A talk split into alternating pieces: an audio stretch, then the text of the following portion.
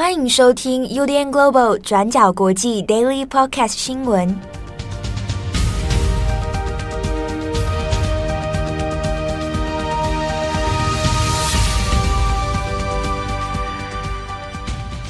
Hello，大家好，欢迎收听 UDN Global 转角国际 Daily Podcast 新闻。我是编辑七号，我是编辑木仪。今天是二零二二年十一月二十一号，星期一。好的，愉快的星期一。嗯哼。今天这个世界杯已经开幕了，对，好，那刚好因为世界杯的缘故啊，那我们也来前面先来谈一个跟世界杯有关的一个新闻啊。那当然，我们其实同步也要谈的是跟卡达还有人权议题哦。那这个呢是和国际特色组织我们有合作的一个议题的倡议啊。那这边我们也稍微来谈一下，刚好也是因为这个世足赛已经开幕哦。那借这个机会来跟大家来分享哦。那卡达世界杯这件事情，其实我们在去年的时候，在年末哦，有跟大大家有稍微先提到这个今年度的一个年末的盛事，就是卡达的世界杯。那这是第一次在中东举办的这个世界杯哦。那大家如果还有印象哦，二零一零年的时候，那时候才确定是由卡达来举办，但这十年来，大概这十二年来。其实中间有非常多的风波，那主要还是涉及到一些人权议题方面的这个争议哦。那因为卡达呢自己主要就是一个仰赖大量的移工啊的一个国家啊，以及尤其是卡达在地的劳动力，大部分其实都是外地人口哦，就是外籍劳工比较多啊，那高达九成。那这之中呢，就包括了像是菲律宾啊、印度啊、孟加拉、斯里兰卡、尼泊尔等等。那这十多年来呢，其实主要的移工问题也在于卡达当地的一个所谓的卡法拉制度。好，那在有些中文里面会翻译成叫做保证人制度。那他这个意思是说，呃，如果你是要移工，要想要进到卡达来工作，好，那你需要一个保证人在这个卡达当地作为担保，啊，那你才能够入境。但是他在这个卡法拉制度之下呢，除了你要有一个保证人担保你入境之外，你连离境或者你要辞职或者你要去做调升调其他的工作换工作，你都需要有这个保证人的同意，你才能够进行。所以它其实相对起来，对于劳工来讲，啊、呃，是一个蛮严苛的一个制度哦。而且呢，你的雇主啊，那通常因为这保证人通常都是由雇主来担任了，那你的雇主呢？他可以由他的意志来决定终止或者是要延长你的工时。好，那这样的一个以雇主为依归的制度之下呢，如果有遇到劳工剥削的问题的话，那他会就会变成一个非常严重的一个困境哦，甚至是你想要离境、你想要辞职都没有办法。好，那这个是在卡达的这个卡法拉制度之下哈遇到的第一个问题。那除此之外呢，有很多的移工。他还要先负担一个中介费用，好那这个大部分都会从他的工资里面去扣除。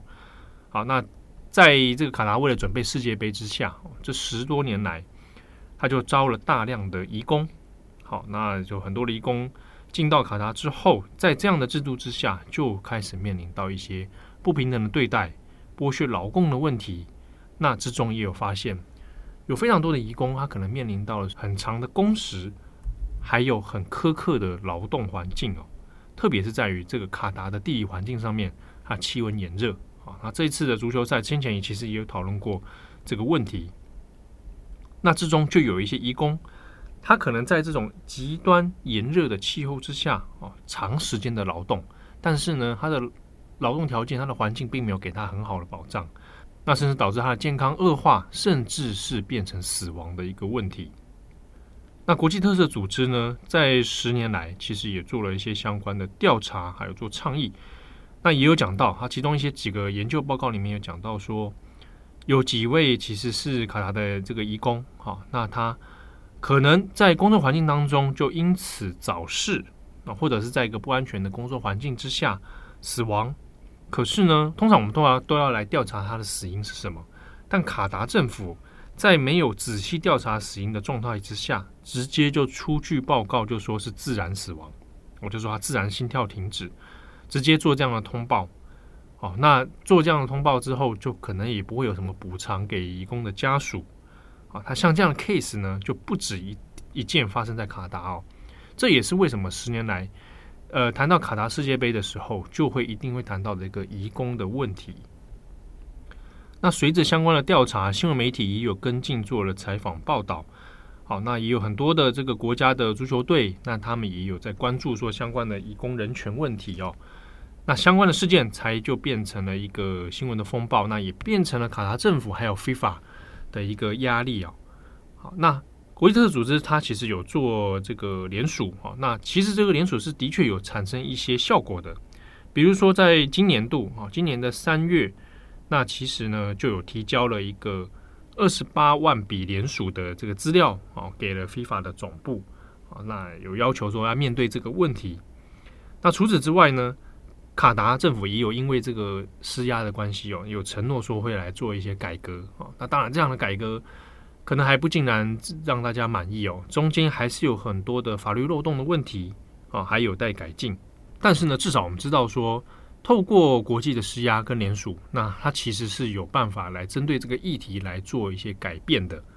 那到今年的五月，那 FIFA 呢是有回应国际特色组织的一个诉求哦，他就说关于前面讲到这个卡法拉制度，好，那会拟定是把它要废除掉。那同时呢，也会做一些比较基本的保障，比如说最低工资的一些相关规定啊，好，或者是包包含。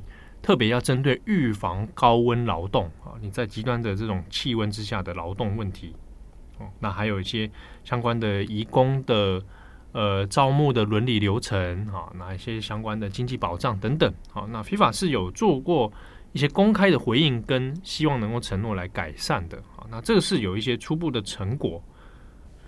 好，那为了要施压这个卡达持续完成这样子的改革，现在全球的联署行动还在进行当中，包含国际特色组织台湾分会也在这个行列里面。那我们今天要把这个联署的资讯跟大家分享，我们会把相关的资讯放在啊资讯栏里面，那大家可以一起来加入联署，或是一起了解卡达目前剥削劳工的现况是什么。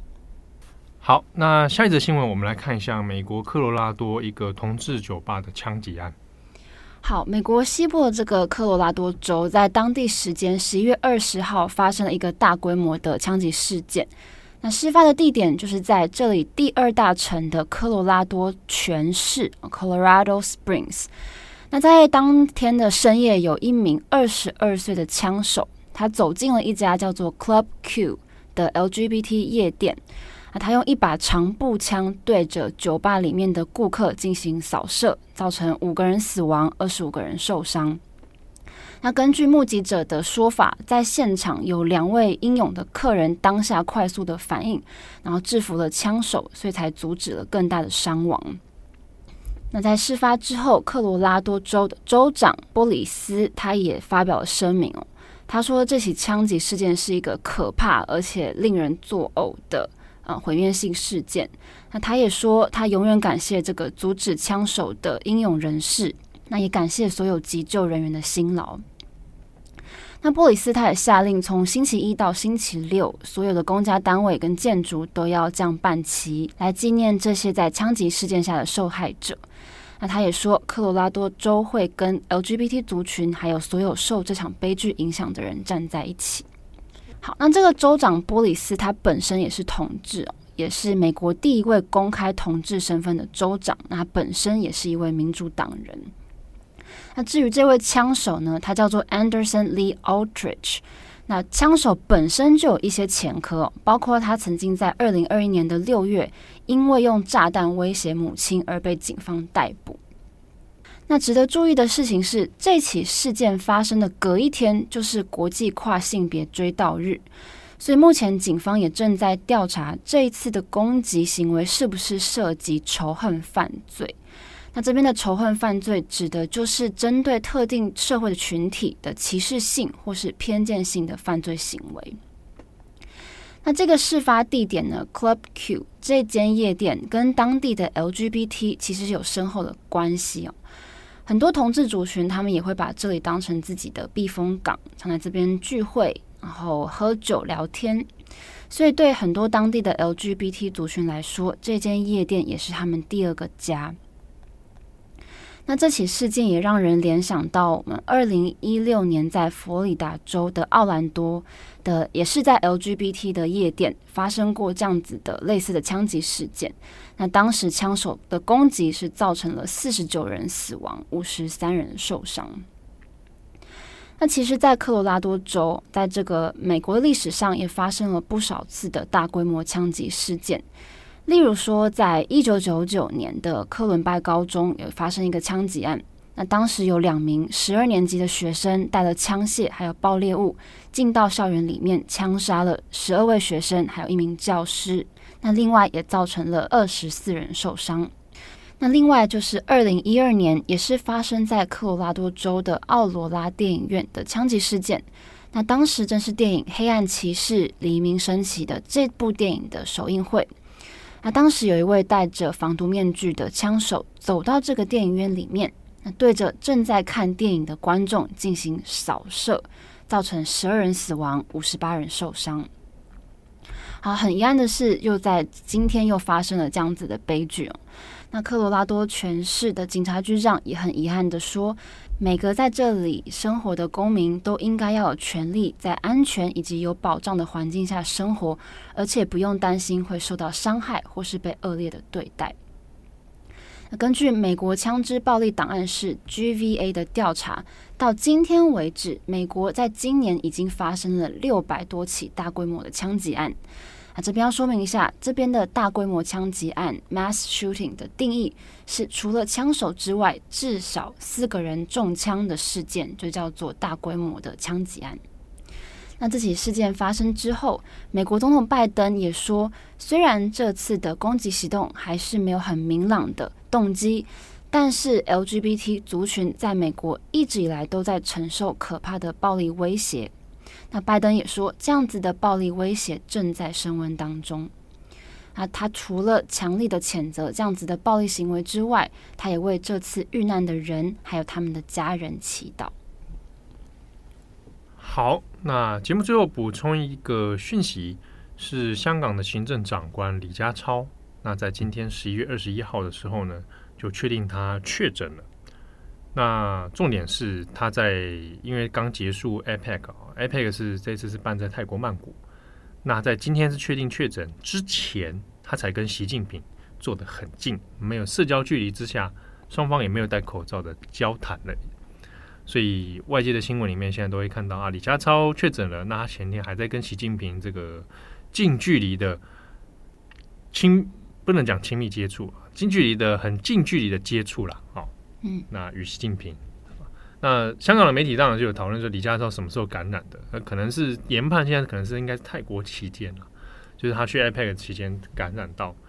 好，那跟大家这个讲一下这个新闻的快讯啊，后续如果有什么重大更新啊，再跟大家说。好，那以上是今天的 Daily Podcast 新闻。那因为刚好昨天是世界杯开幕嘛，嗯，不过我这次就没有特别看了。那由于喜欢的歌手也没有要去哦。你说你的女神 呐？对，Dua Lipa，Dua Lipa 没有要去。对，有 sense，因为他说这个有人权的争议啦。对，哦，不愿意参加。嗯，是。那你周末？我周末过得不太好哎。怎怎么样？我我因为我一个人在吃面嘛，我很开心的在看那个影片呢、啊。然后突然有一个男性就坐在我旁边，然后一直在看我。对，然后因为我一开始想说他可能只是没有旁边没有位置嘛，所以就坐在我旁边位置。可是我往右移一格，他就跟我往右移一格。哦，就是亦步亦趋啊。对，然后就直到就是把把我逼到那个墙角那里，这样。跟跟着一起移动啊？对，一起移动。然后我就问他说：“你先生你想做什么？”可是他都没有讲话，就一直看我啊。然后后来就跟阿姨说：“啊、哦，东西要打包这样。”可是他就差点追出来。哦，他也跟着你要移要一起出去哦。嗯。后来还好，是因为我拔腿就跑，然后那个阿姨就很英勇的把那个男生挡下来，所以就哦，他本来可能是要追上来，是吗？嗯，哇，还好是没有发生什么事，而且你你看起来跟他对话是没有什么，他也没回应嘛，对，也不知道是是是怎么一回事。嗯，哦，那那还是要小心一点。其实我现在仔细想起来，我觉得那男生好像可能是有一点状况哦，他可能不是真的蓄意想要。干嘛？但但有有时候有些行为的确会造成别人的那个不安呐、啊。对，这种案例其实有蛮多，蛮多人会，蛮多生理女性会，其实会遇到的。你自己有看过类似的事情吗？有啊，我身边很多你很多朋友也是三不五时就遇到一些很奇奇怪怪的各种莫名其妙的搭讪，嗯、让人不舒服的搭讪。嗯，对啊，那有有男性也是会遇到，但相相对是比较少很多啦。嗯，对啊，可是我会觉得其实会让人心情不好哎、欸，因为我以前听别人在讲的时候，我都这种事情到处都有，可是自己发生的时候，你就整天心情都很差、欸，那很不很不舒服，那很不舒服，很不舒服，对啊。尤其是针对性很强的，嗯，还是要呼吁很多很 很多很多生理男性，是不是要注意一下自己与人接触的方式？距离吧，可能也许你可以用别的方式去跟女性，或是你有兴趣的，对，然后或者搭讪的方式，或者是说对接触的方式，不要让人那么的不舒服，或者是已经到骚扰的这种阶段，而且。就变成说，很让会让让很多女性就是生活当中都要提心吊胆。应该说不是只针对生理男性，就是任何人想要，哦、是我在针对生理男性，就是大家都要稍微注意一下。对，真的是拿捏一下那个距离。当然，也就是呃，有生活中当就是说起来很很很不好，但就是生活当中会会提高一下警觉。因为像我自己是有被摸过啊，路人摸你吗？对啊，对啊，我搭公车啊，那个看起来就不是不是不小心的，那是故意的。嗯哦，对啊，那那个就就让人蛮蛮真的蛮不舒服，而且看得出来是故意的。那你当下的反应是跟他说，请你不要这样子。没有，我刚好要下车，我刚才只是我也是拔腿就跑。嗯，越想越觉得靠。但但我觉得我自己觉得有一个蛮重要的事情是，遇到的时候要让那个人知道他在做不好的事情。我有当下对我有当下是很困惑，我有当下其实还想说，嗯，这是不小心的吧？嗯，谁会谁在摸我啊？嗯，对，后来发后来发现不太对。很多时候都是之后才发现嘛，才意会说。对啊，因为当下我也想说，刚好也要下车，赶快就先离开。各位听友，如果遇到的话，要警觉，然后对，然后或者是说有办法求救，或者周边，嗯，对啊，像像你就去找店里的阿姨嘛，嗯，好，跟她说有有一下有一些状况，好，好，这个祝大家好有美好的一天。我是编辑七号，我是编辑木仪，我们下次见喽，拜拜，拜拜。感谢你的收听。如果想知道更多资讯，请上网搜寻 UDN Global 转角国际。